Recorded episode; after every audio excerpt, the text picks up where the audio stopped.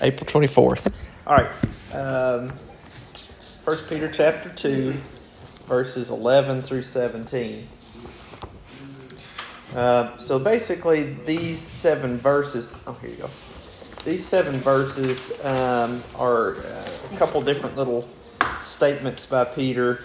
Um, the the first um, the first part of it is verses 11 and 12 is saying that we should abstain from uh, all types of sin. He particularly uses the the verbiage of uh, fleshly lusts, um, which are defined in other places, but it could be a whole lot of different things. Um,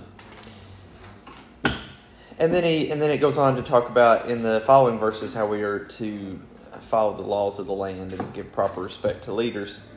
Uh, but notice in verse 11 that he first calls everyone uh, beloved. So Peter's always been very genuine uh, about his love for the brothers in Christ and sisters in Christ.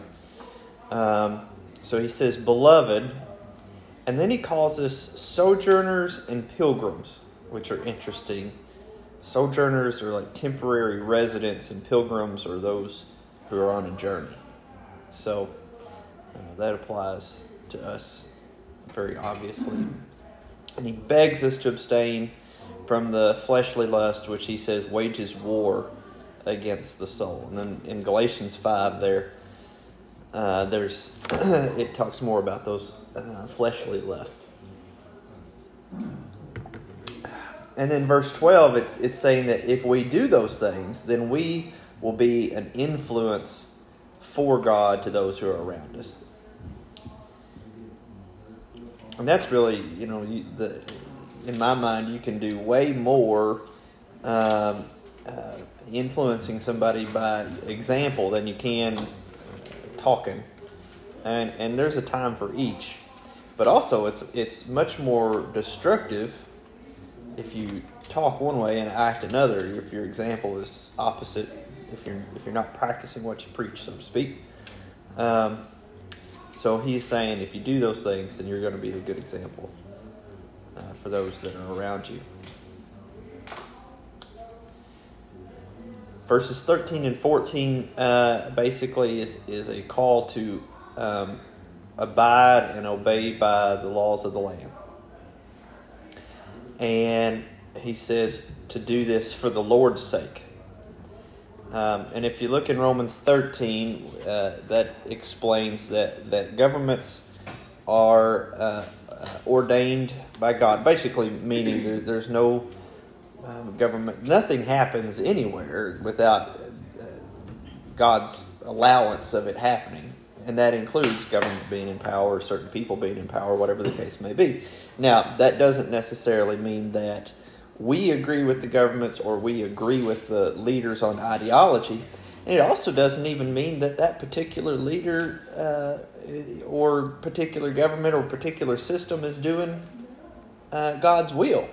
But it, but it is ordained, and, and it's kind of like we've talked about before. Sometimes we are allowed to to stumble stump our toe if we learn a lesson from it, right? So so even even though we, I don't want to make the mistake of, of saying that uh, every leader is in power because God put them in power, but He may have allowed them to be in power if that's what we need at the time, good or bad.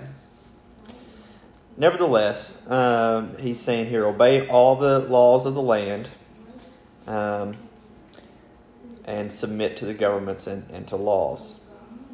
Um, and then verse 15 For by doing this, that is the will of God, that we should obey the laws of the land, and that by obeying those laws, we're doing good. And if we're doing good, we put to silence the ignorance of foolish men. And, and basically, uh, that could be. Um, that could be the leaders themselves. If they're being um, silly, if they're being putting in laws that are ridiculous, but we follow them anyway, and that's that's an example to them. So, um, verse 16. Let's see here. Verse 16 basically says that we are free from the bondage of sin, but because we're free from sin doesn't give us a free ticket to do anything we want. Um, uh, it's freedom to know that repented sin is not held against us, um, and then that it gives us the freedom to do God's will and to be His servant.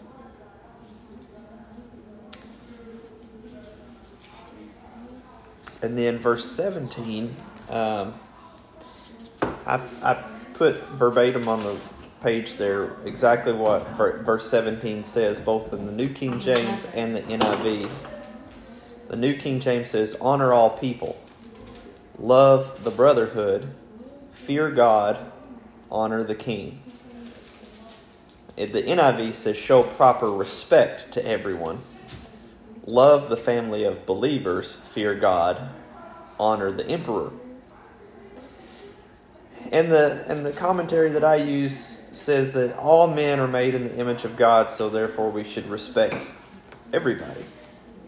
And that correlates to what Jesus said love your neighbor, not the neighbor you like, not the neighbor who agrees with you, or not the neighbor who does what you tell them to do. It just says love your neighbor. So show respect to everybody. And and every person uh, this this commentary made the point to say that every person deserves respect because number one, they were made in the image of God by God, and everybody has the capacity to be holy if they hear and obey the gospel. Everybody, the the the opportunity is available to everybody, no matter how cruel or mean or terrible they are at one time. The perfect example of that is, is Saul. He hunted down Christians and killed them. And he wrote the majority of the New Testament. Uh, fear means reverence, respect, to hold in awe. Um, we can have a whole day's discussion on on on fearing God but that's putting him into the highest respect. Um, the most common phrase that is in the New Testament is is "Don't be afraid," and then the fifth or sixth most common phrase is "Fear God." Well, that's not in contradiction contradiction to each other. It, that works off each other, but I won't spend too much time there. Um, love the brotherhood. So that's love everybody um, that shares. You love your neighbor and show everybody respect. But then there's almost like this whole nother level of love for uh, everybody that shares the love of God with us. Um, and then honor the king. That's just going back to follow the laws. Um, the proper respect and, and obedience to the, heads of the state or leaders or what have you. Whether that's the sheriff or the governor or the president or whatever. It doesn't say agree with them. It doesn't say, um, you know, um, it just says there's a certain level of respect um, and, and, in, and in following the laws.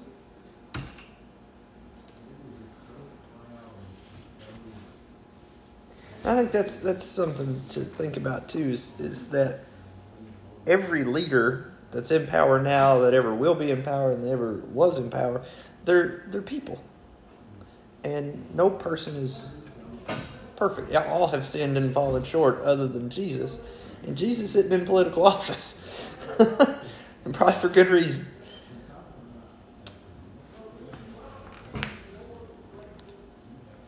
But we need to be prepared for every day.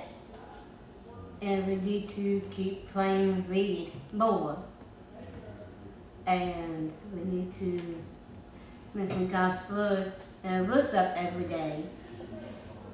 That's right. And then, by, and if we do that, he's saying here that we'll be good examples to those who are around us, to be an influence. Exactly. That's what I'm going for.